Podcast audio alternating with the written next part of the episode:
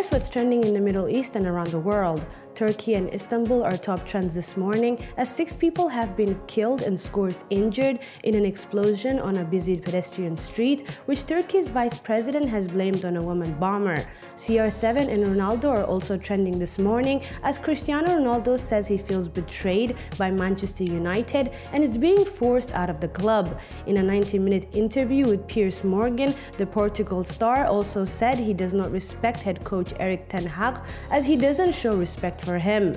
Country singer and songwriter Dolly Parton has been awarded a $100 million Courage and Civility Award by Amazon founder Jeff Bezos.